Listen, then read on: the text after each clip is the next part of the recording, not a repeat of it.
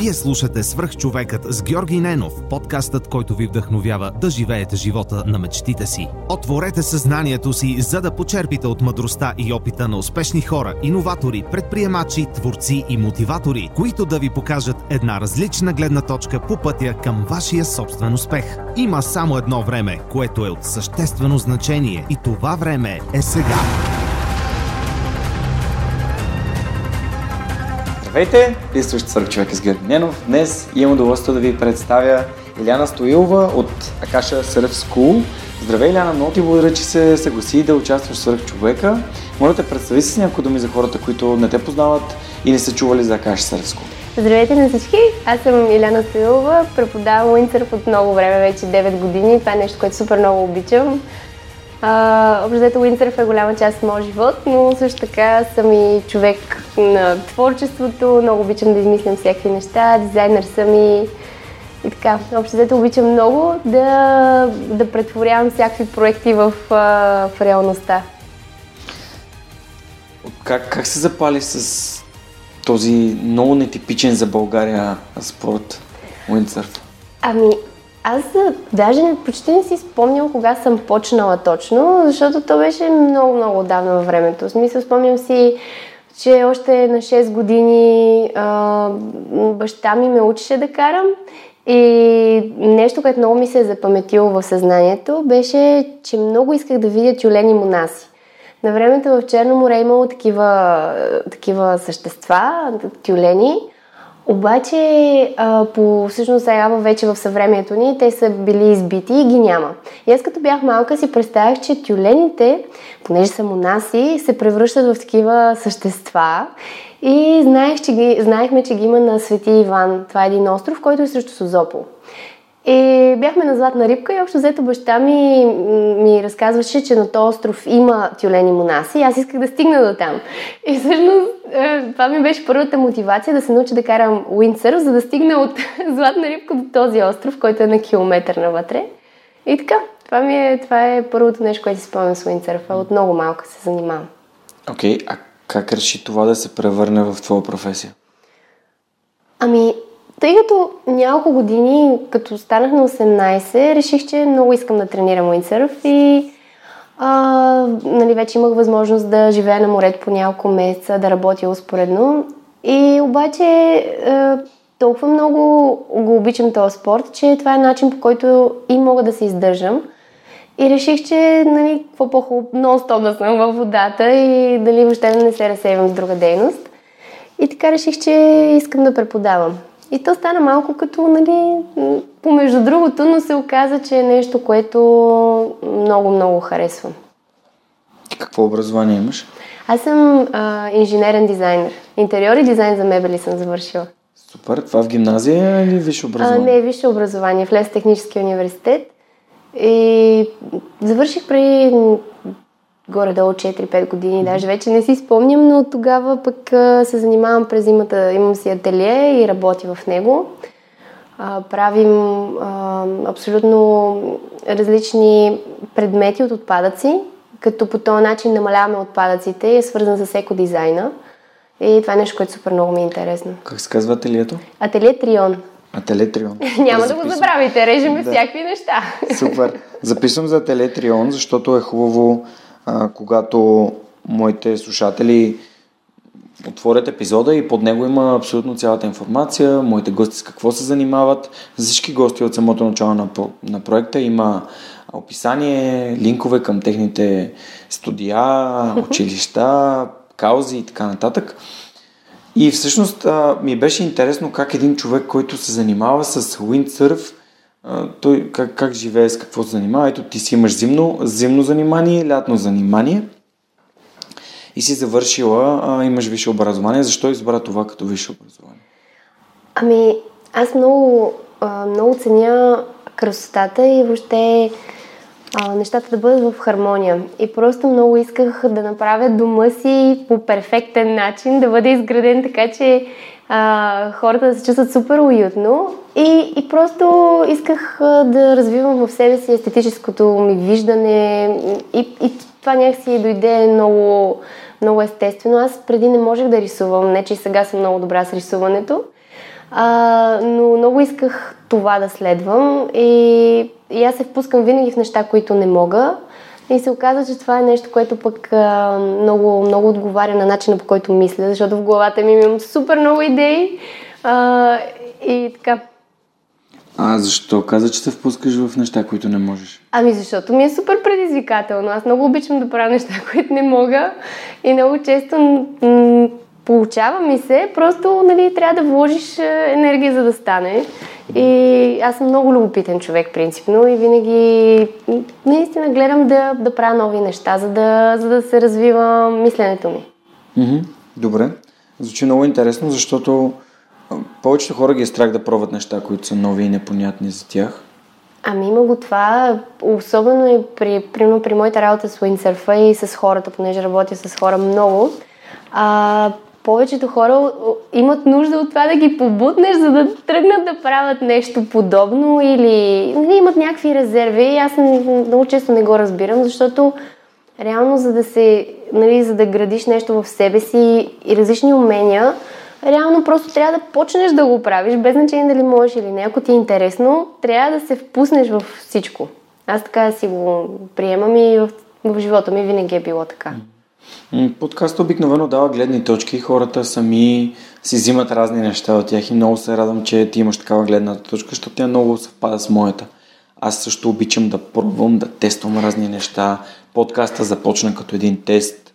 А, също така преди известно време, може би около година, а, исках да се науча да правя задно салто.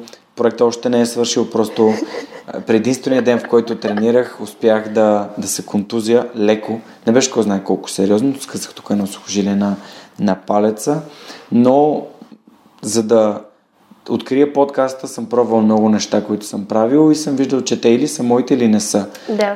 Така че се радвам, че и ти имаш такава идеология за, за живота.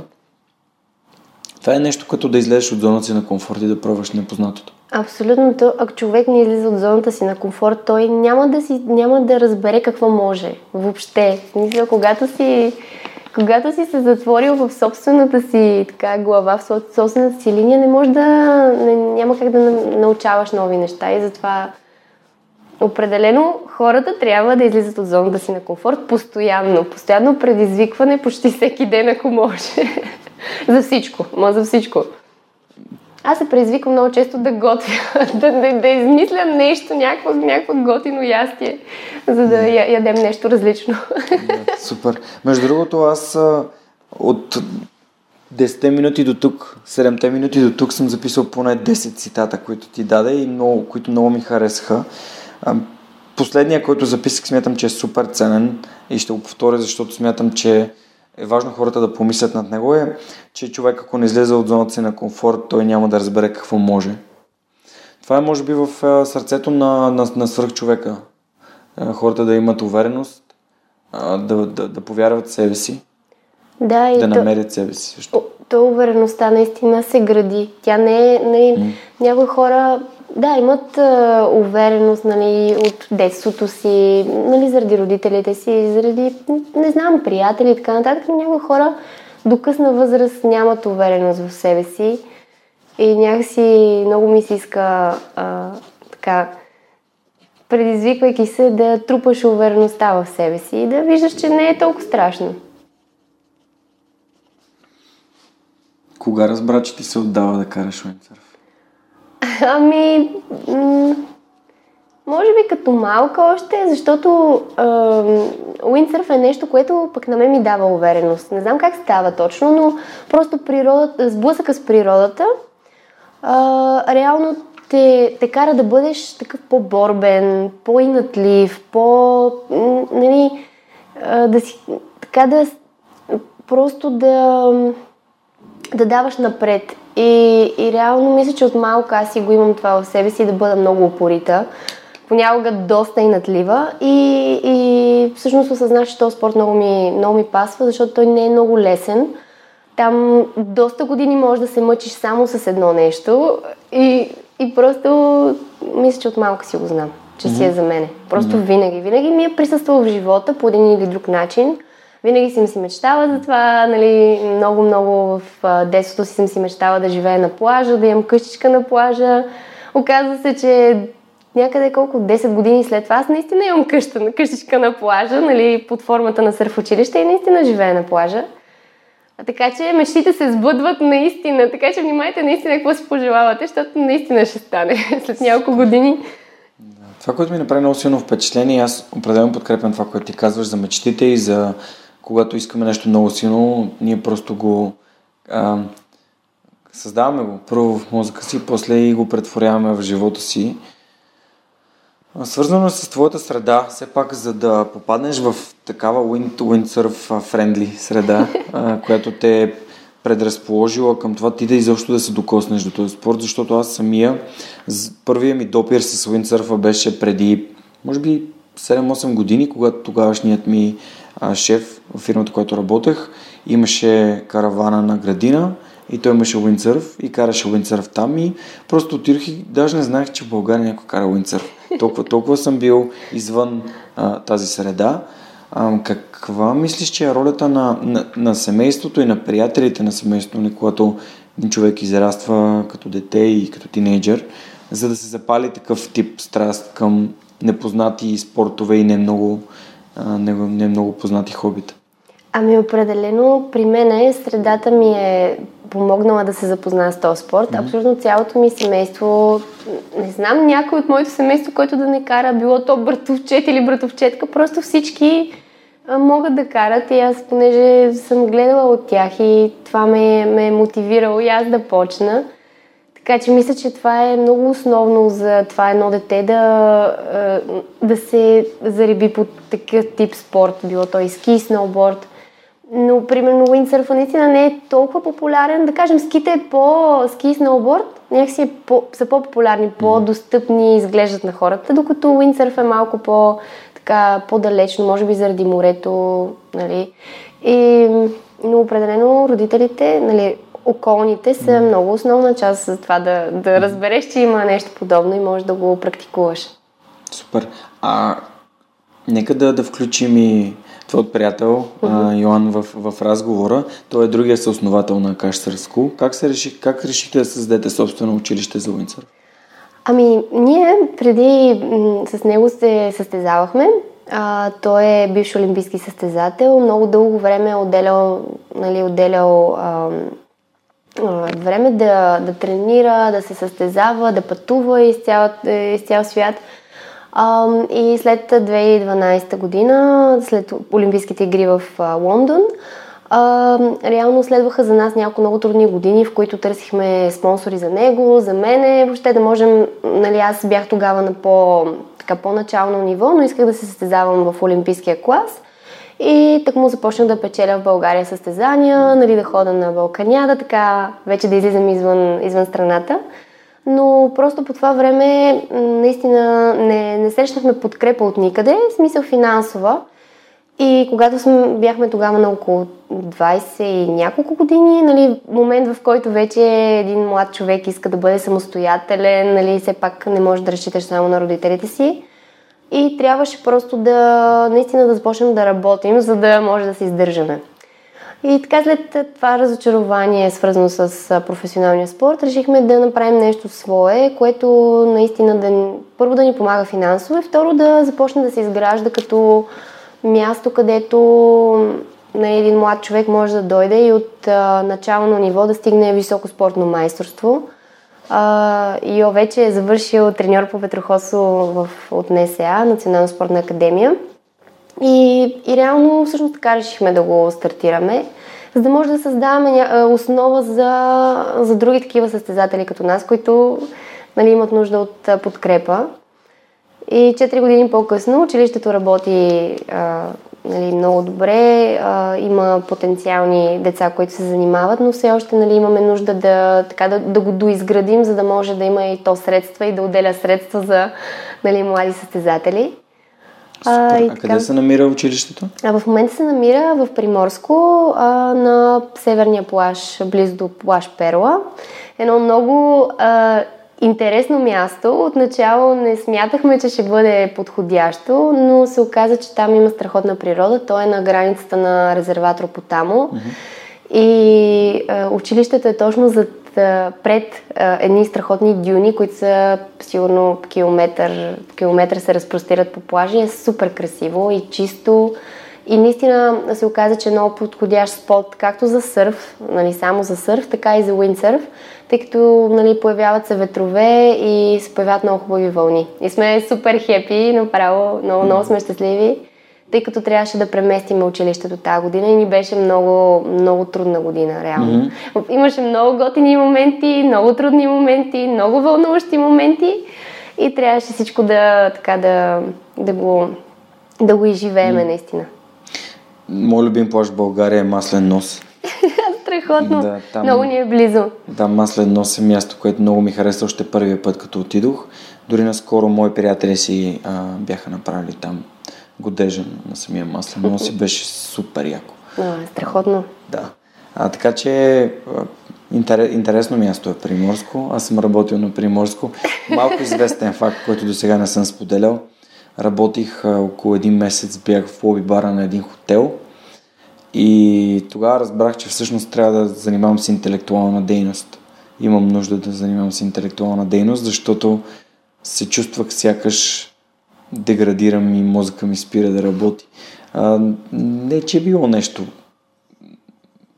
кой знае какво, просто имах тогава, може би, един от периодите в живота ми, в които съм прочел най-много книги.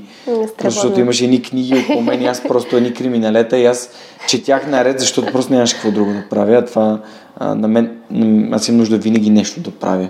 А не да някой път ми казва, ти може ли нищо да направиш в момента? И аз, ми не, аз а, ако си легна или, или трябва да заспя, или да чета книга, или нещо да си проверя. Да. Но не мога просто е така да седя и, и, и така да гледам телевизора. Аз съм по същия начин. Все нещо трябва да, да правя. Да гледам телевизора, имам предвид, не че гледам да, телевизия, да. Просто да гледам в телевизора, да, извинявай. И аз съм така, винаги нещо трябва да се прави, да се създава. Аз не мога да, да спра, да претворявам а, в реалност нещата, които имам в главата си. Не, направо, когато имам някаква идея за нещо, тя толкова много ме, ме следва, че аз не мога да я оставя. Нали? Понякога, дори когато имам някаква идея за проект, свързано с мебел или пък няк... нещо друго, може да не е някаква мебел, дори някаква инсталация или нещо друго, просто не ме оставя това да не се създаде, да не, да не, да не стане реално всъщност. И да, и съм по същия начин. Винаги търся, винаги правя нещо. Не мога да си остана на едно място. Така ли беше, когато създавахте Акаша Сърф Скул? О, да, да. Това беше и аз много-много време. Знам, че искам да имам сърф училище. Просто, нали, то си му дойде момента и, и беше толкова трудно да го направим. Всъщност, е, да го направим, да го решим беше лесно, но това да, нали, да си намерим средства, да го започнем, да а, продадохме си няколко неща, за да може да си купиме първите, пър, първите няколко ветрила и дъски. И въобще рискувахме си всичко, просто си решихме, ми то няма какво да се губиме, правиме го и така. И... И реално, да, не, не сме спряли да работиме по него, дори зимата работя по него, въпреки че, нали, навънка е сняг, аз постоянно си имам в главата мисли за това, какво трябва да се случи след шест месеца. Супер. Добре, и покрай вашата страст към уиндсърфа, нека да отидем към една от причините, поради която ти си тук днес. Аз разбрах за вас покрай Wind to Win. Моля те, разкажи ми малко повече за това как се роди идеята и какво представлява Wind to Win. Ами, Wind to Win или Вятър за победата на български е едно предизвикателство, което а, е с уиндсърф а, между граничните села Дуранкулак и Резово. Това е източната граница на България. А, с Йо от много време искахме да направим това предизвикателство. Бяхме, забавяхме го няколко години, но, но, но тази година решихме, че това е. Тая година ще го правим, няма на къде повече да отлагаме. А, идеята на цялото предизвикателство, освен да бъде едно спортно мероприятие, е супер интересно, защото не е правено по този начин досега, а, е да привлече вниманието на хората върху... върху една тема, която е свързана с опазването на околната среда и, и замърсяването на Черно море с пластмаса. А, тема, която мене супер много ме вълнува, защото не мога да проумея а, това, че нали, ние сме на, на планетата Земя, живеем, тя ни осигурява а, реално нашия хабитат и ние в същото време не правим нищо така позитивно, за да запазиме околната среда в хармония. Напротив, нон-стоп а, извли... а, как се казва, а, прекаляваме с нашата си дейност, човешката. И решихме, че искаме наистина да насочим вниманието на хората към това, какво за нас е морето, защо толкова много го ценим, нали, каква е връзката. А, и всъщност това представлява Wind to Win. Mm-hmm. То застава зад каузата Черно море свободно от пластмаса. Окей. Okay. Може да ми разкажеш какво се случи? Мисля, как протече самото предизвикателство, да може хората да разберат. Да. Цялата, цялата история е много ми интересно. Ами предизвикателството, а, всъщност много, така, много мои приятели, познати се включиха и, и всъщност направиха цялото предизвикателство супер интересно събитие. А, имахме горе-долу една година подготовка за, за, цялото, за цялото мероприятие, като аз бях в ролята и на организатор, и на участник, нали, човек, който трябваше да се занимава с всичко. Почувствах се малко като жонглер по едно време, но тогава се включи Наско Куцев, продуцента за филма, който ще излиза скоро, и той започна да ми помага също. Така че ще има филм, който всички ще могат да гледат. Ам, стартирахме от Дуранкулак, това е най, нали, най-северното градче, а, селце.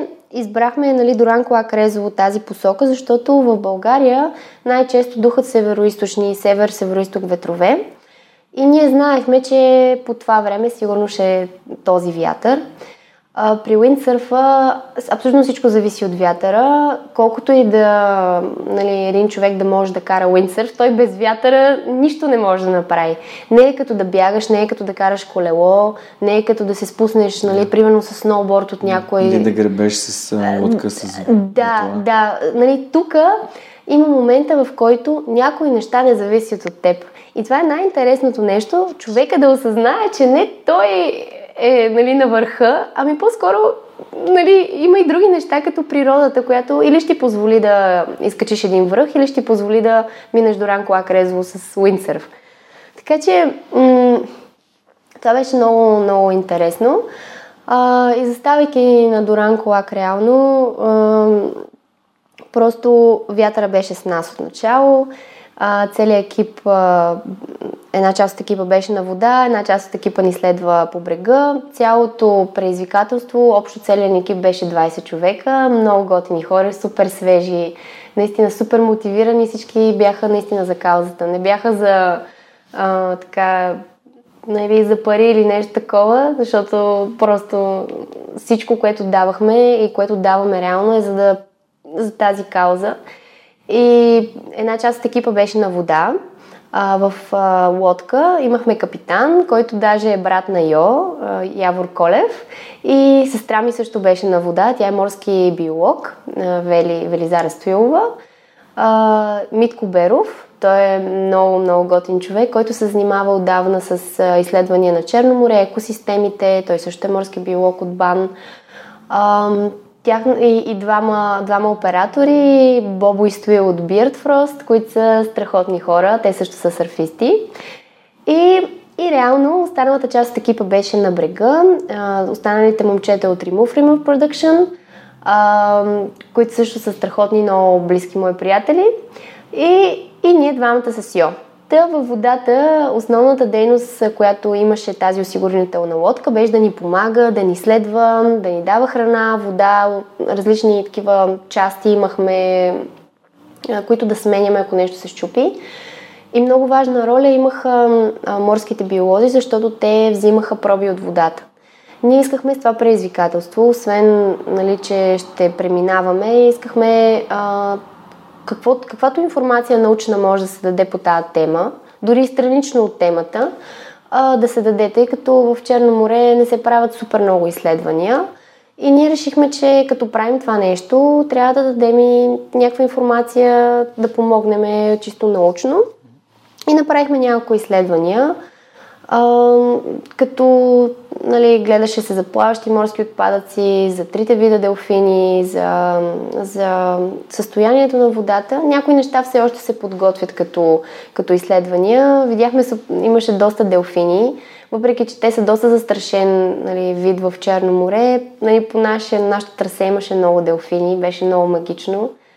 А, и наистина едно такова предизвикателство много, много ти разширява така кръгозора. Допреди, допреди това си мислех, морето е нали, до хоризонта. Нали. Карала съм навътре в морето, но не чак толкова много и, и за пръв път в живота си усещам някаква, някакво желание да искам да отида на брега. Преди това винаги съм искала да бъда в морето, но по време на предизвикателството, особено при Бургаския залив, бяхме толкова навътре в морето, че реално единственото нещо, което исках, беше да стигна до брега. И никога не съм имала това усещане до този момент. А, страх? От... То не е страх, а просто, по-скоро едно... А, не, не, ти е, не ти е комфортно да бъдеш там. Да. Когато си в една ситуация, където не ти е комфортно, теб не те е страх, но, но не се чувстваш на мястото си. И, и въпреки, че морето го чувстваме като дом, реално в този момент усетихме, че има нещо много по-голямо от нас и ние трябва да, нали, просто не ни е там мястото, поне с уиндсърф, защото на уиндсърфа си на една малка дъска, на която, нали, ако стане нещо, дъската ти е единствената земя, а тя е, нали, доста тясна, не можеш да правиш много неща. Друга е си яхта да прекусиш или с нещо, където можеш да седнеш, да ядеш, нали, тук си прав и, и просто караш, нали. Ам... Допреди това не бях карала, за един ден не бях карала толкова дълго време. Ние преминахме цялото разстояние за три дни, а, като не беше планувано да е толкова бавно, но заради условията така се получи. И карахме по около осем-девет часа на ден, до десет, даже първия ден десет часа, почти с много малки почивки, защото искахме да сме бързи все пак. Нали? И, а, и така и осъзнах, че всъщност и тялото ми може да издържи много повече, отколкото аз съм си мислила, че може. А, и наистина си беше един тест за всеки от нас а, да направи това трасе, нали, мен и Йо. А, Това трасе не е правено до сега и ние искахме наистина да провокираме и други сърфисти да почнат да го правят. Искахме някакси така да, да има, както е коме мине, така да бъде Дуранкулак Резово. Ами да, да има предизвикателство, да имаме такива базици с други сърфисти. Айде сега вие за колко време ще го направите, нали? Точно е това чисто състезателното нещо, което, което принципно в България някакси липсва тая така... Не знам, сърф културата ми изглежда малко по-раздробена. Много ми се иска да се събереме заедно и да правим неща. И, и затова ние следващата идея, следващата година предизвикателството да бъде етап на регата, за да се събереме много сърфисти и да го направим заедно. Нали? Ние с Йо много сме си говорили, че не искаме да бъдем все едно първите, които го правят и последните, а напротив, да сме, да, това да е просто така първият тест на трасето. Супер. Ами пожелавам ви да, наистина да има много голям интерес за следващото предизвикателство. Както си говорихме с теб преди малко, ще бъде супер, когато известно време преди него Йоан дойде да, да ми гостува в подкаста, за да можем да надъхаме още повече хора. Надявам се в едните месеци слушателите да се увеличат няколко пъти и съответно да достигнем до повече хора, които имат такова желание. Аз познавам няколко мои приятели, които карат уиндсърф, ще споделя и на тях. Подозирам, че те вече знаят, защото откакто ми беше споменато за вас края на септември и началото на октомври, когато отидох във Варна за операцията, съответно се свързах с теб, ти ми се обади веднага по телефона, почнахме да си говорим и сякаш много така излизате ми много в очите. Виждам ви, гостувате на, по телевизията, което е готино, в различни списания и вестници, което също според мен трябва такива примери и такива каузи да да имат медийното внимание, защото м- България такива неща заслужава да се говори за тях и да вдъхновяват други хора да правят каузите, които са важни за тях. Дали са да изчистим Витоша, дали са абсолютно, абсолютно всички, дали са капачки за бъдеще. Да. Такъв тип неща. Ми супер. Добре, всъщност какво се случи накрая, след като финиширахте? Какви уроци, какви уроци научихте? Ами аз научих, че трябва да бъда наистина много търпелива, защото аз имам наистина много, много динамичен човек съм. А, и търпението е нещо, което всеки човек трябва да има. А, наистина последователност, а, да приемеш нещата такива, каквито са. Това беше най-важният урок, без значение какво се случва, просто да го, да го приемеш такова каквото е. Нали? Това е доста дип. В смисъл, доста дълбоко, дълбоко прозрение е това. Това беше най-важно. Всъщност най-основното това е. Да. Приеми всичко такова, каквото е. Абсолютно. Защото много хора, примерно, ние сме свикнали да определяме нещата като лоши и добри. Обаче то не е точно така. А, всичко, което се случва, първо е с някаква причина и то много основна причина. Човек го вижда малко след това. А, мога да дам пример. По време на нашето предизвикателство, през втория ден ни се развали лодката и тя ни забави. Но тя се развали в момент, когато имахме друга лодка и тя можеше да бъде издърпана безопасно за всички. Целият екип в лодката беше в безопасност. Ние бяхме с Йо разочаровани, че, трябва, че капитана ни ни казва да излезнеме, но излезнахме към четири часа. Починахме си много хубаво и на следващия ден тръгнахме много рано сутринта, само двамата, аз и той. И всъщност застанахме на Емине, на, на носа, нали, във водата и погледнахме а, огромната шир, която се отвори пред нас, защото ако си представите картата на България, реално сушата отива навътре, след Емине. Сушата отива навътре и то просто един простор. Огромен син простор. И а, ние просто трябваше да караме право надолу, черта към Резово, най-далечната точка, която виждахме, която виждахме супер мъничко, като една игличка така на хоризонта. А, и реално аз тогава осъзнах, че нашата лодка осигурителна, ако беше се развалила на следващия ден, ние щяхме да провалим цялото предизвикателство, т.е. това щеше да бъде часове тази лодка да се издърпа, ние нямаше да ги оставим да седат на средата на морето. И реално а, за нас се случи така, че този трети ден, тази случка, че, не, че бяхме сами там на най-опасната, най-опасното трасе, се оказа най, а, най-предизвикателно. Това беше същинското нещо, което ние трябваше да преживеем с него, за да, за да си научим някакви уроци за нас си. И, и ето тук е момента, че нещата са такива, които са, трябва да ги приемеш и, и да не определяш нещата като добри и лоши, а просто да ги, да бъдат, да минат през тебе, да... А, И така, това е много, много ясен пример, който сега вече имам. Това може би един от най-готените уроци, които съм научил в последните, може би, три години, за важността на това да разграничиш нещата, които можеш да промениш, тези, които не можеш, и да приемеш нещата такива, които са. Но понякога в ежедневието си просто сме в сблъсък с толкова много възможности и толкова много случки и толкова много емоции, че понякога просто не можем да приемем нещата такива, които са. А, опитваме супер много да насилваме неща да се случат, които просто не могат да се случат. Но ние, нали, просто бъркаме постоянството и ината с а, нещо, което е над, над това. Те просто не им е било описано да се случат. Много често си говоря е, с... А... моя близка, най-добрата ми приятелка, как не трябва да, а, да пресираш нещата. Нали, трябва много естествено да живееш в, във, всеки, във всяка насока. Било то, нали, в ежедневието си, наистина да не, да не насилваш другите хора а, да правят неща, които не искат, mm-hmm. да, за които не са готови да научат дори.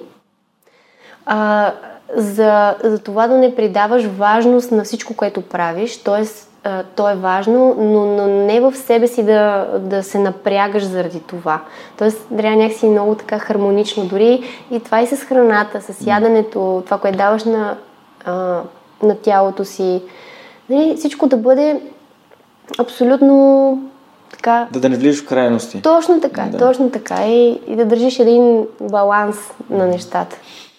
Един от моите най-забавни гости, Георги Блажев от Пощенска кутия за приказки. А, всъщност, него, той просто ми изплува в съзнанието. Той каза, не е нужно да взимаме на сериозно. Защо трябва да се взимаме на сериозно? Абсолютно! Самоиронията е супер, супер важна и това да можеш да се шегуваш със себе си според мен доста ценно.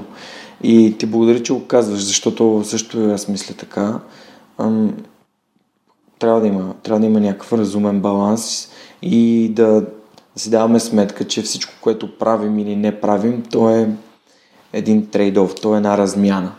Размяна, избираме да правим едно, но не може да направим друго. Не може да направим всичко. Да, абсолютно. Така че, така че се радвам, че го каза. Добре, м- след като приключите вашето предизвикателство, какво се случи? Ами след като приключихме, а, осъзнах, че много хора са ни следили. Аз, аз отначало не мислих, че толкова много хора ще стигнат до нашето послание.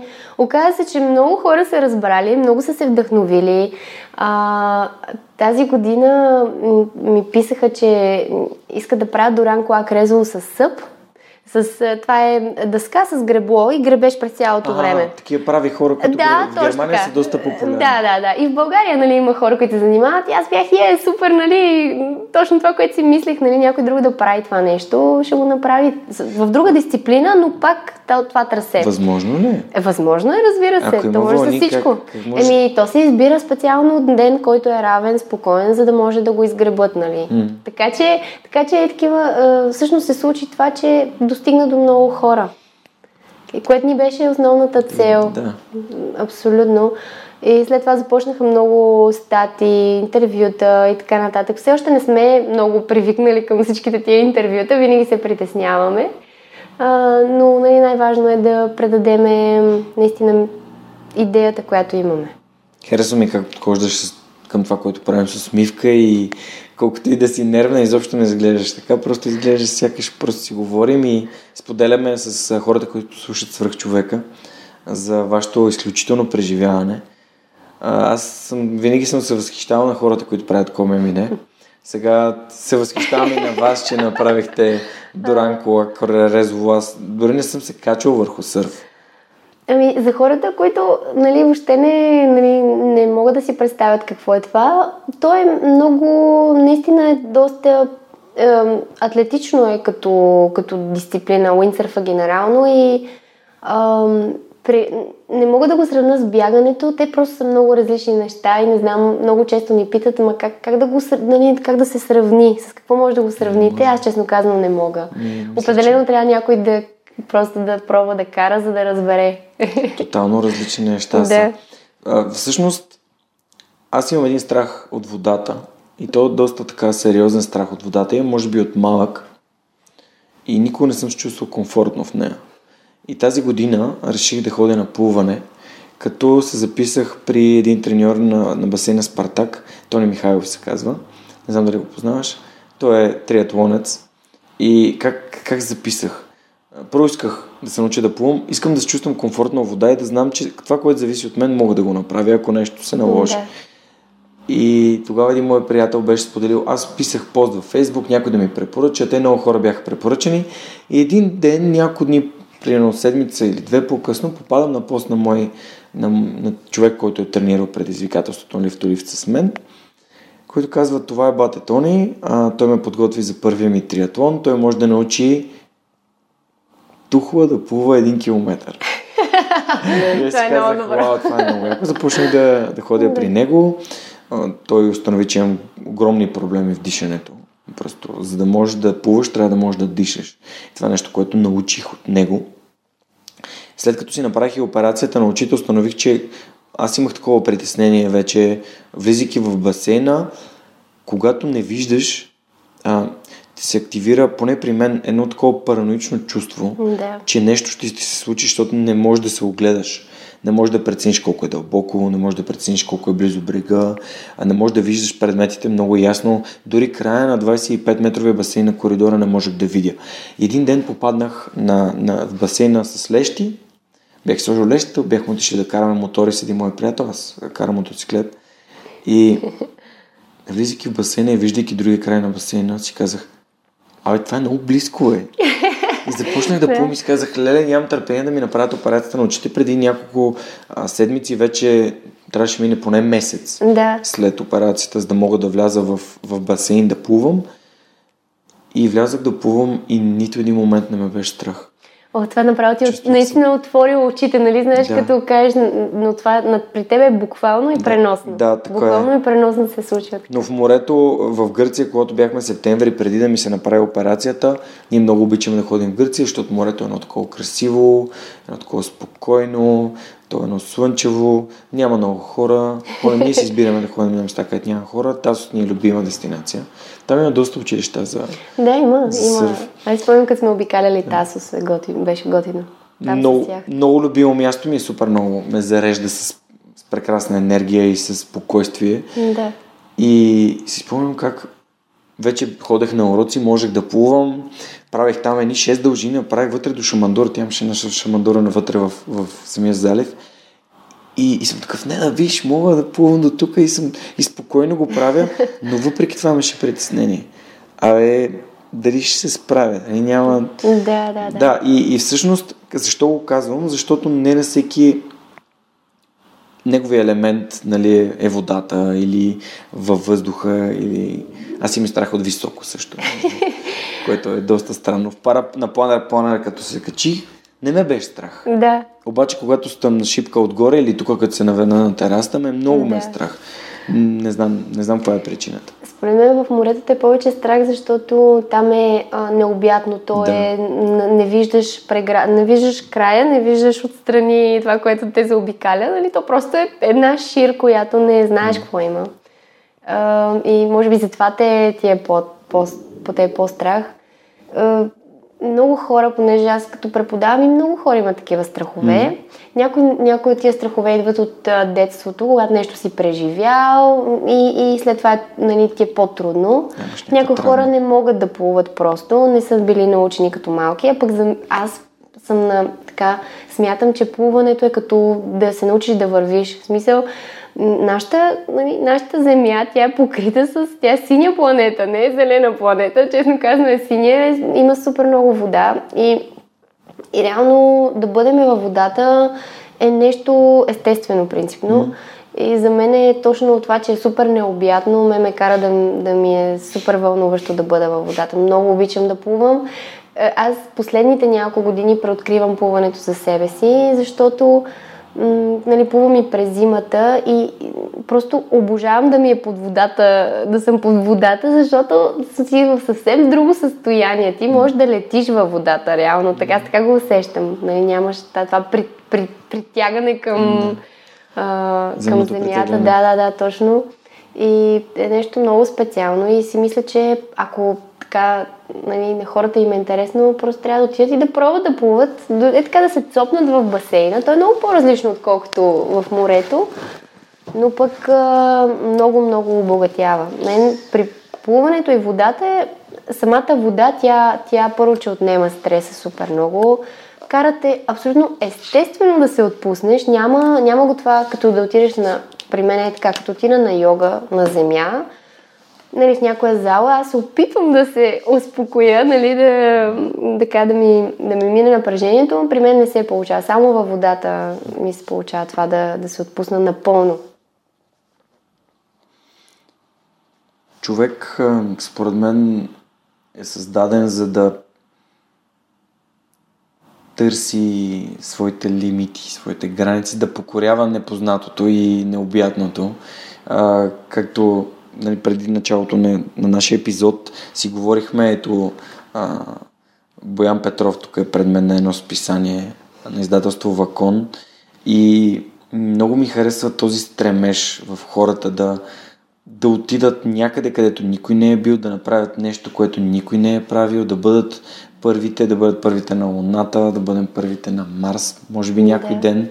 И да, този, този стремеж към развитие всъщност ни е толкова бързо ни е позволил да се да еволюираме като вид и да минем от някъде средата на хранителната верига до, до абсолютен господар на планетата. Не над природата, но над, над планетата да. и другите, другите същества на нея. М- голям фен съм на а, Ювал Харари и на неговите книги. Не знам дали си чела нещо. Сапиенс, Homo Deus и а, двайсет и един урока на двайсет и първи век. Той има много, много интересен поглед над над еволюцията на човека, над неговото да. мислене, над а, храната, а, политиката, м- всякакви такива много интересни, според мен, теми, които всеки човек трябва да просто да, да ги преслуша, да ги прочете и да си каже, да поразсъждава над тях. Да. Дори и да не е съгласен, просто си каже, добре, този човек що мисли така? Да, да видиш друга гледна точка и за, за всякакви неща. А, със сигурност трябва да го погледна. М. А, аз наистина, замисляйки се за, за това човека как е еволюирал и, и, и какви сме всъщност в днешно време, а, за мен има и много така, освен супер позитивната страна, че ние можем целият този стремеж, който имаме да сме първи, да бъдем най-добри, да покоряваме, в един момент обаче а, се превръща и в най-големия ни минус. Нали, това е свързано с а, абсолютно начина, по който икономиката ни работи, mm-hmm. начина, по който се отнасяме към а, околната среда, към, към други човешки същества, защото нали, в а, държавите, които са много напред технологично, икономически, а, има в този век, в който имаме най-много неща, най-много възможности, има хора, които гладуват и нямат вода. За мен това е най-голямото противоречие в а, света, в който живеем. Че във времето, в което имаме най-много, ние не даваме най-много на другите. Mm-hmm. Може, така, би, че, може би даваме най-много, но не даваме всичко. Да, а, а пък нали, за мен е, е много важно равенството и т.е. това, ако един човек има какво да даде, а друг човек няма, mm. а, винаги трябва да дадеш. Няма, няма го момента на егото, а в, наше, в нашия свят в момента е някакси човека най-навърха, а, нали, чисто с а, нали, егото си и всичко останало е надолу. Било то животински видове, било то mm. други човешки същества. Нали, така че аз понякога ги гледам нещата и от нали, така, друга гледна точка, просто което, неща, които на мен не ми харесват и много искам да се променят. А кои са нещата, които много искаш да се променят? Ами...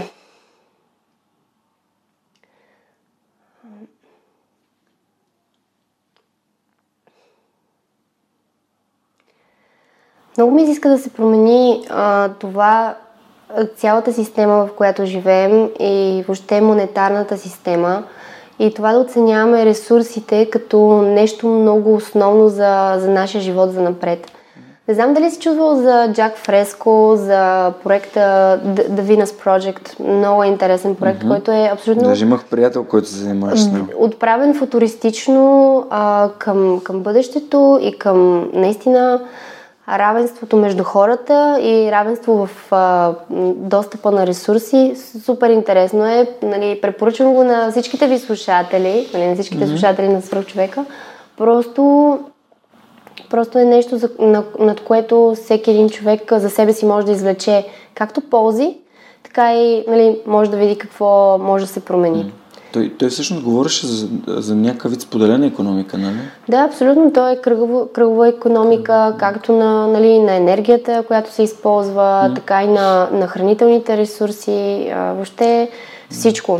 Но не можем да не отбележим и фактите, които показват, че в момента има а, най-малко умрели а, нали, деца, все по-малко хора умират в сравнение с нали, да. преди, преди години. А, в момента продължителността на човешкия живот е най- най-голяма.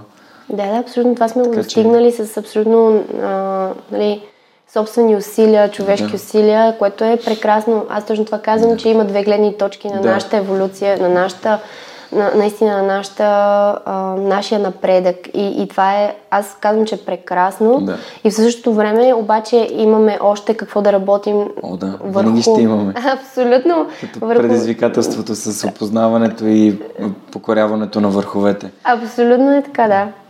Защото все пак ам, изчезването на някои от заболяванията изобщо се дължи на, на прогреса на науката.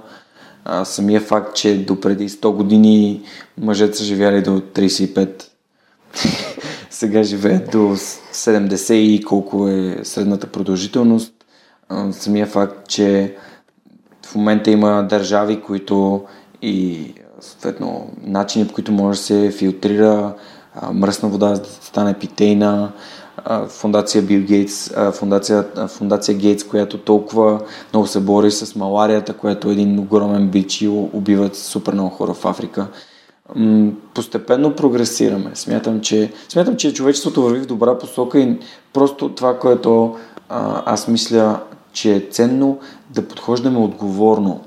Просто към всичко да подхождаме отговорно. Да, абсолютно. Аз мисля, че наистина а, замислянето и абсолютно със всяко действие да мислиш а, за сто години напред как бих, бих се променили нещата. От mm. твоето действие сега напред, какво, каква би била промяната каква върху, върху всичко около нас. Така че абсолютно аз съм също мнение, че ние в момента имаме огромната сила да правим абсолютно всичко, да създаваме всичко. И, и това е огромна отговорност. Разбира се. Съгласен съм. А, като сме стигнали до отговорността, смятам, че тя е доста лична. Тя, тя е свързана с отговорността на всеки човек да, да даде пример.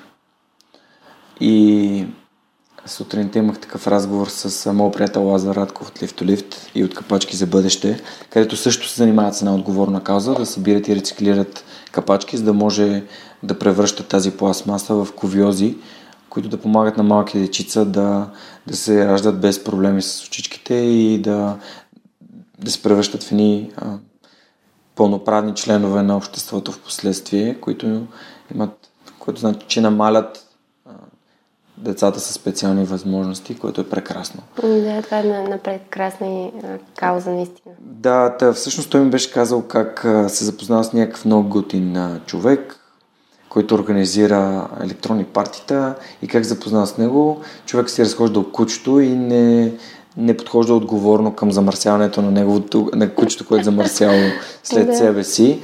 А, а пък на мен ми се... И той, той му, бил му купил пликчета за, за кучета от Фантастико, бил му ги дал, те са се лафили, оказва с някакъв много свестен човек. Дори свестните хора понякога правим неща, които, а, които не са окей и просто, просто, ги, просто не, не ги мислим, че, че не са окей. Да, да, абсолютно. Да. А, сутринта един човек си изхвърли фаса и така пред автобуса, просто защото трябваше бърше да се качи. Това е нещо, което на мен не ми харесва. Но пък в Борисовата, когато ходя на разходка, все повече забелязвам хора, които си носят бликчета, събират си а, миничките на, на, на домашните животни, което е много яко. Кучетата в повечето случаи са на поводи. А, много... Виждам напредък, виждам огромен напредък и, и, и виждам малките неща, които се променят и променят нашия свят към по-добро. Но искам да подчертая най-важното и то е, че от личния ни пример започват тези неща. Когато ние видиме някой, който а, се изхвърля бокука, примерно не там, където имаме място, можем просто да отидем, да го вземем, да го изхвърлим ние и просто да покажем чрез действието си, без да го осъждаме този човек. Не знаем, може да му е станало лошо, нещо да се е случило. Просто да му покажем как трябва да се прави и ние да правим нещата по правилния начин. Аз и моята приятелка, ние събираме разделно, изхвърляме разделно. Стараем се да имаме по-малко бокук, стараем се да наистина да, да пускаме а, електричеството само когато ние сме тук, да пускаме парното само когато ние сме тук, наистина да бъдем отговорни към, към, нашата, към нашия дом, към нашия град. И, и ми се иска да виждам повече хора, които се замислят за това. Аз, аз съм убедена и просто аз го виждам, както и ти. Всеки, всеки човек, а, ако му дадеш малко информация и то по правилния начин поднесена, абсолютно всички започват някакси да, да осъзнават нещата. То просто, просто е като една такава въртележка и като Предай нататък. Имаше един такъв много готин филм, който ми е един от любимите филми, Предай нататък. А, и аз виждам супер, супер много промяна. А, просто ми се иска да е още по-голяма, така че да има и още да, да има огромен ефект. А, ние, например, на сърф училището, точно за личния пример, ако става въпрос, а, понеже на плажа пък много се сервира в такива пластмасови тарелки, те се изхвърлят, да. еднократни са. И ние решихме, че от училището ще си носиме до мястото, където хапваме на плажа, нали, наши си съдове и децата започнаха и те да го правят, нали, нашите ученичета. И е много готино. Направихме си кофи за разделно събиране на плажа, разделяхме си ги, децата се учат на това и то те се учат в такава среда, в която е супер достъпно за тях и даже им е много готино да го правят. Децата са много отворени към всички тия неща и са толкова осъзнати. Между другото, им чувствам, че, че децата са хиляди пъти по-осъзнати за тези проблем, проблеми, отколкото възрастните. И понякога, нали, децата са причина възрастните да се променят, което ме много ме радва. И а, мислята ми е, че точно това се стремиме да, така, показвайки такива, такива примери, а, просто те да бъдат а, така а, заимствани и прие, приемани от околните и се получава много готино. Аз, примерно, при хората, които си хвърлят фасовете, просто ги дигам и отивам и им казвам: извинявайте, май си го изпуснахте, нали, започнам, нали, това е пълен базик, по много мил начин го правя, но хората са такива: о, да, да, да, нали, в смисъл, има го момента на забава, нали, супер неудобно му става и, нали, няма как да ми отговори по лош начин, защото реално аз го правя с усмивка. Да. Така че е, е, тия неща са, понякога има нужда и хората да, да им напомниш, нали, може да си пример, но трябва да достигне, нали, да стигнеш до тях а, дори комуникативно. Нали. Да. Аз не, не съм фен на... Според мен агресията ражда агресия и не можем а, агресивно да подхождаме. А имах случаи тук на басейна... На... Не на басейна, разбира се. На парзалката Йонак, на ски, ски пазара, който mm-hmm. се провежда всяка зима. Преди няколко години, преди около две години, някой ми беше щупил гледалото на автомобила, който бях паркирал точно долу, точно на Коледа. И съответно отидох един ден да си го взема от паркинга и там видяха хората от а, а, там пазара, че някой ми е щупил гледалото. И казаха: нали, кой ти е щупил гледалото? И, ни... и аз казах: ми някой доброжелателен съсед, с такава ирония. И те: ама ти, ти що не му щупиш нещо на него? Аз казвам: добре, ако аз му щупя нещо, ние, ние до кога ще го продължаваме това? Нали, аз нямам право да чупя нищо негово. Да. И смятам, че не е това, не е това пътя. А, и не, не смятам, че е пътя в това да бъдем агресивни, дори пасивно агресивни към другите. Не можем така да ги научим. Можем да ги научим само с личния си пример. И си спомним как човека, от, от, те бяха двама всъщност, от, от ски пазара, каза: сега разбирам защо младите искате да избягате и да отидете на запад. А, всъщност защото такъв тип неща нас ни дразнят и понякога реагираме емоционално. То е нормално. Да. Аз бях много ядосан, защото може да, може да направиш някакъв знак, да сложиш на бележка: моля ви, не паркирайте така. Или да проявиш разбиране, не знаеш какво се е случило, ам, не, знаеш, не знаеш каква е била ситуацията на хората. Да, да. В седемте навика, в учебника, в който обичам да споменавам, вътре в него става въпрос още в самото начало за една ситуация, в която две дечица и баща им са в метрото. И те са много шумни, крещят, викат, тичат, а той стои, все едно не ги забелязва, стои на една пейка и, и се приближава друг мъж към него и му казва: може ли си погрижите за децата си, това нищо не прилича тук. И бащата казва: ми много се извинявам, обаче ние сега идваме от болницата, където майка им току-що почина. И всъщност това е за да илюстрира как каква липса на контекст имаме ние, да, за действията на другите. Не е нужно да осъждаме някой, който бърза по Цариградско и кара с сто и трийсет, сто и четирийсет, сто и петдесет ам, и, и, и шари в лентите. Човека може наистина да има нужда да бърза, може да отива към болницата. Случва ми се да чакам петдесет минути линейка и тя да не идва. А, така че не знаем какво се случва в живота на другите хора и е по-добре да подхождаме с това: ние не знаем, нека не ги осъждаме. А, смятам, че това би било правилният подход, защото когато на нас ни се случи да направим нещо такова, то ще бъде осъзнат избор. Аз бързам, защото трябва да отида бързо в болницата, детето ми има температура, нещо се случва, което е важно за мен. И по този начин ще смятам, че едно от нещата, които най-много ни пречи, е културата, която имаме на, на, на даване на етикети. Абсолютно. Той човек какъв е, както ти каза, егото. Егото ни казва: този се мисли за по-добър, да по-бърз, този има по-лъскава кола, аз няма да го пусна, този... А... Ние просто веднага, веднага просто изкачаме с някакви етикети и казваме: ти си такъв, ти си такъв, ти си такъв, което, което не е окей. Okay. Трудно ми беше наистина да приема, че някой ми щупи колата, но си казах: ако аз провокирам агресия, ще има още повече, това ще ескалира и не искам да има такова нещо. И просто си казах: окей, приемам го. Да, приемам спираш го, го там, се, където е. Другия път ще внимавам повече и по този начин излизаме от играта. Защото в психологията има един такъв термин, че а, тя, тая емоция ражда игра. И в тази игра а, с хората взимат роли.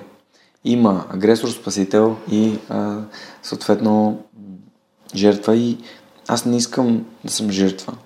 Искам да разбера, окей, това е урок. Моя урок за мен е не паркирай, не паркирай така, както а, би подразнил някой. Да, да, да. Внимавай още повече, защото аз до този момент нямах никакви щети по автомобила си. А след този момент имах щупено огледало и огъната чистачка, което не беше окей по средата на зимата.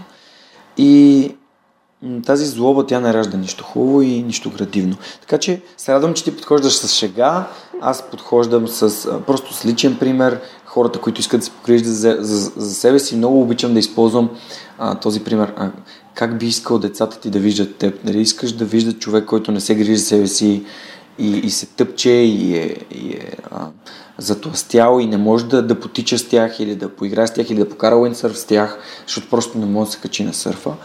Или искаш да виждат а, един човек, който обича това, с което се храни, цени го, няма нужда от това маста да е препълнена с храна и яде само толкова, колкото наистина има нужда и опазва природата, изхвърля разделно, не използва пластмасови тарелки, които супер, дори ти да не искаш да ги ползваш, просто в един момент те много лесно летят и да. Като хвъркнат на някъде ти си кажеш, еми аз сега къде ще гоня така и с пликчетата, нека, нека подхождаме да. По-отговорно и много ти благодаря, че ти се включваш днес, защото това е тема, която смятам, че е ценна, хората да бъдат по- по-отговорни към своя дом, защото ако не живеем на нашата планета, къде ще живеем?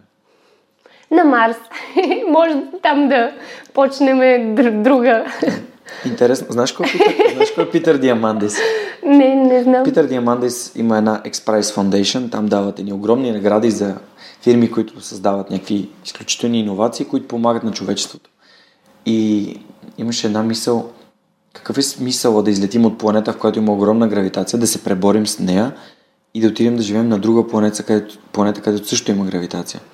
Не би ли било по-логично да излезем на място, където няма да хабим енергия, за да се движим, например, в, в космоса? Да. И то звучи супер логично. Да, между другото, много, да, много логично. Много интересно. Да, много интересно. Да, понеже се заговорихме за книги, ти обичаш ли да четеш? Имаш ли любими книги? И ако можеш да отидеш на остров, а, а, който е далече от брега, коя книга би взяла със себе си? Ами, м- аз обичам да чета. А, много обичам да чета истински истории, такива различни просто приключения на, на хора. Една много любима книга е Кривата на щастието. Тя е много готина, защото събира в себе си толкова много а, истински истории, които като ги четеш изглеждат супер нереалистични. Просто не можеш да си представиш как в реалността могат да се случат такива неща. И се връщам в моя живот, когато наистина... Ако разказвам някоя история, моя такава забавна или... Е, е, всичко е просто като на филм.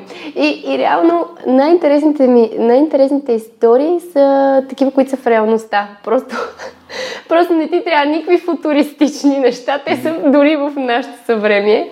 И да, това е една любима нова книга, която може да на, на такива поуки има във всеки един разказ. Те са по-кратички разкази, но... Но да, най-често са за... свързани с спорта, в спортната Иво сфера. Иво Иванов е такъв, да, тип, да. такъв е... тип писател. Той пише, пише за спорт. Да. И аз също съм стигнал до някъде в тази книга и искрено я препоръчвам. Иво Иванов е един от хората, които се надявам следващото лято да имам удоволствието да, да интервюираме. О, да, да, но за да слушаме и ние разказа. А, тогава това е една от а, много интересните книги. Сега, сега чета на Боян Петров книгата. Първите седем? Да, първите седем. Купих си онзи ден. А, да. Имам да си, между другото, просто лятото не ми остава толкова много време да чета и сега зимата а, трябва да се довърша и Родени да тичат, но от една друга страхотна книга. И така. Родени да тичат беше препоръчен от моя гост Нед Дървенков, който много... Той, той се беше заребил към, за утрамаратона и ми разказваше така... Толкова увлекателно ми разказваше за тази книга, той е страхотен. А, супер! Ми, това са много интересни книги, които всичките имат една така спортна тематика, едно предизвикателство, такъв тип литература ли обичаш да четеш? Ами, Да, за, просто в този период, може би, съм, в който чета такива книги. Mm. Преди четях много и нали, поезия, такива малко по-лирични неща, mm. нали, не на известни автори, напротив, на много безизвестни хора. Аз обичам да слушам, а, да слушам музика и да чета неща, които въобще не са така нали, лесно смилаеми и, и търся такива автори, които въобще са много, много безизвестни. Но може би наистина съм явно в този период, в който тези предизвикателства и личните истории, истинските са ми много интересни. Супер. Ами тези книги всъщност не са от най-препоръчваните, но определено се заслужават да бъдат прочетени. А, аз в момента съм на, може би, на половината на Кривата на щастието. А, след като си направих операцията, има период, в който не мога да чета просто да, от хартия, да. за, заради самите очи, които имат нужда нали, да, да мигат повече, пък а, това е доста уморително за очите, четенето на изкуствена светлина.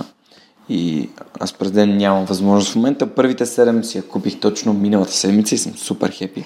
Даже в събота си я купих и Родени да тичат, тя ще остане за малко по-нататък, защото съм си взел да чета Талеб, взел съм си да чета...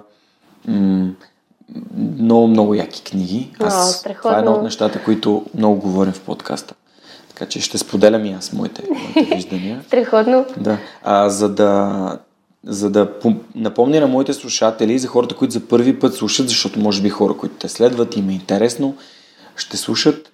А, Озон.бг дават десет процента отстъпка от всички книги, които поръчвате от техния сайт с промокод SUPERHUMAN, отделно от безплатната доставка, така че може да си поръчате книгите, които не са в намаление. Сега мина панаира на книгата, там ще доста големи отстъпки, както и киберпонеделник, но ако решите, че искате да си вземете някои от тези книги, които ти препоръча или от а, някой на предишните ми гости, просто въведете SUPERHUMAN в Озон.бг и ще получите десет процента отстъпка, така ще подкрепите и проекта, за което съм благодарен.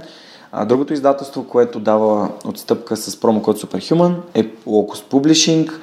А, те нямат толкова спортни книги, а, които са свързани с а, а, български автори, но пък имат най-любимата ми книга.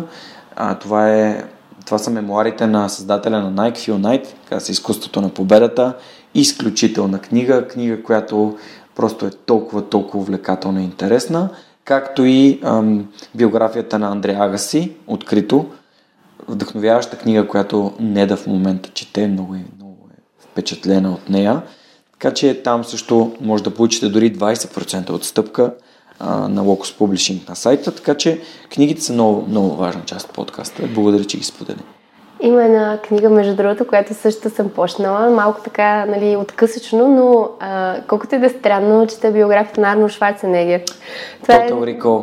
Е... На български ли четеш? На българския, на българския чета, за да мога да абсолютно всичко да вникна в нещата.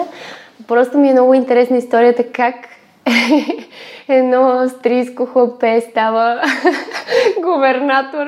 Просто, а, нали, просто исках да видя е, тази цялата история и сега съм в началото, още когато е а, нали, да, бодибилдинг и всички тия неща и супер интересно също. Така че съм я хванала и нея и през цялата зима имам да си дочета нещата, така че до лятото да имам нови нали, в главата прозрения. Си прозрения. Да. Да. Има много неща в книгата на Арнолд, които супер много ме впечатлиха. Тя е изключително съдържателна и стойностна, защото когато разказваш нещо през личния си пример, то някакси по различен начин се възприема. И неговата история е буквално една съвременна приказка на пепеляшка, защото баща му е военен, а, детството му е изключително трудно и, и е вдъхновяващо как а, той изобщо отива да, да се занимава с бодибилдинг, след което как отива в САЩ, как а, си поставя някакви изключително а, смели и дръзки цели, а, но цитата, който ми изли, изли, излиза веднага в съзнанието на Арнолд и който никога няма да забравя, защото е супер силен, е а, не можеш да се катериш по стълбата на успеха с ръце в джобовете. Да, това е много, много добър цитат, наистина. Н- нямам идея как се казва на български биографията на Арнолд Шварценегер. Не знам, аз не, не си спомням. Total Recall, той е по филма Total Recall, но не мога да си спомня как е преведен. Истинската история ли беше нещо, не мога да, да. сетя, но всеки човек може го... да я намери, да, то е много лесно, наистина. Да. А, мен това, което супер много ми харесва е, че и, и сестра ми го е казвала, а, задавай си цели, които са много високи. Не подценявай, нали, да не подценяваш желанията си, т.е. да дадеш една висока цел и да се стремиш към нея, не да се, нали, не да се подценяваш още в началото, че не можеш да скочиш, а напротив, нали, а, така че точно неговата история може би е много, много показателна за това, наистина крайната цел винаги трябва да я следваш и колкото и да е голяма тя. Това, което бих допълнил към това да си поставиш високи цели, е да оценяваш своя прогрес. Може би да си поставил цел да скочиш три метра, ти скочи от два метра и половина. Може да си кажеш, окей, аз скочих два метра и половина, това е супер начало. Сега как мога да скоча последните петдесет сантиметра? Да. И да мислиш а, за това, което можеш да постигнеш и, разбира се, да бъдеш благодарен. Защото за мен благодарността е ключ към, щастие, към щастието. Ако не си благодарен, ти не виждаш хубавите, успешните, качествените неща и хора, които те окръжават, хората, които те обичат, и виждаш само неуспехите, това, което малко не ти е стигнало, и създаваш в себе си едно такова а, безпокойство. Да, негативно, не, нещо негативно, което въобще не ти дава, нали, градивност. Абсолютно по никакъв начин не можеш да се развиваш, ако не оценяваш хубавите неща, които случват около теб. А, Ти какво би казала като а, един от уроците на, на, на нещата, които, които постигнахте а, тази година, и как да ги направите по-добре за до година? Има ли нещо, за което се сещаш? Ами, нещо, което се сещаме, а, това много-много ми хареса за това да оценяваме нещата около себе си. Аз много се опитвам, понеже съм много критичен човек, mm-hmm. към себе си генерално, а, винаги искам нещата да стават много добре. И осъзнах, че просто наистина трябва да бъда благодарна за това, което се е случило, за това, което съм направила, за хората, които са около мен. За следващата година това, което много ми се иска, да можем да все повече хора да се, да се включват в организацията на цялото предизвикателство, на, на бъдещата регата, да може да се обединявам, да се обединяваме още повече около тази идея, по-скоро да я разраснем, а, отколкото да не знам какво можем да подобрим още, по-скоро наистина все повече да представяме цялата идея и да може хората да се, да се включват в нея и да, да измислиме нови така забавни неща около цялата кауза, така че повече хора наистина да, да се съпознаят с нея. И определено ми трябва помощ в организацията на нещата. Okay. Ето наистина, сега един хора, призив. Точно хора, които наистина се кефат на този спорт и го практикуват. А, въобще да. Всички са добре дошли в организацията на следващото предизвикателство. Добре, ще оставя вашите контакти и призовавам всички, които искат да свържат теб, да свържат теб директно или да ми пишат на мен и аз обещавам да ги свържа с теб. Много ти благодаря. А, хора, ако обичате морето, ако обичате природата, ако а, обичате уиндсърф, обичате да плувате или просто искате да помогнете с нещо, това е един, един прекрасен начин, който може да го направите, и ви а, приканям да, да се включите към, към тази или друга инициатива, която ви откликва и на сърцето и ще промени нашия свят към по-добро. М- междувременно бих искал да помоля всички, които слушат подкаста, за обратна връзка, за ревю в iTunes, или за да ме последват в SoundCloud, в Facebook, или да ми изпратят просто едно имейлче, където да кажат какво мислят за подкаста, как можем да го развием, как можем да го направим по-добър през две хиляди и деветнадесета година. А, ти имаш ли нещо за финал, което искаш да кажеш? Аз имам един последен въпрос към теб. Ами, като за финал, искам да така пожелая супер весели празници на всички. Наистина, е, това е момента, в който е, от годината, в който наистина всички семейства се събират заедно. И мисля, че това е едно от много специалните неща, просто да бъдеш със семейството си. А, затова това им пожелавам и нека така следващата година да си поставят много наистина големи предизвикателства, да си ги изпълняват, да, да намират себе си наистина сила, която, която имат. Всеки един от нас има супер много сила и, и просто трябва да намери пътя към нея, за да се чувства наистина полезен за всички около себе си и за самия себе си. Така че мисля, че това е моето пожелание. Mm-hmm. Да, да правим наистина още повече предизвикателства във всяко едно отношение. Много яко. Добре, моят въпрос към теб е, ако можеш да се върнеш назад към осемнадесет годишната Иляна, какво би ѝ казала? Каква информация би ѝ дала? А, бих и казала, че много добре се справя. На прав път е, просто. десет години назад това бих и казала. Mm. Добре, супер. Не би променила нищо? Не, не, не, не. Абсолютно. В смисъл, мисля, че всеки човек си има един път и той няма как да бъде променен. В смисъл, ти вървиш по една, по една линия, която ти е... Ти самия градиш, а, сам трябва да я извървиш, сам трябва да си научиш уроците и да се върна назад...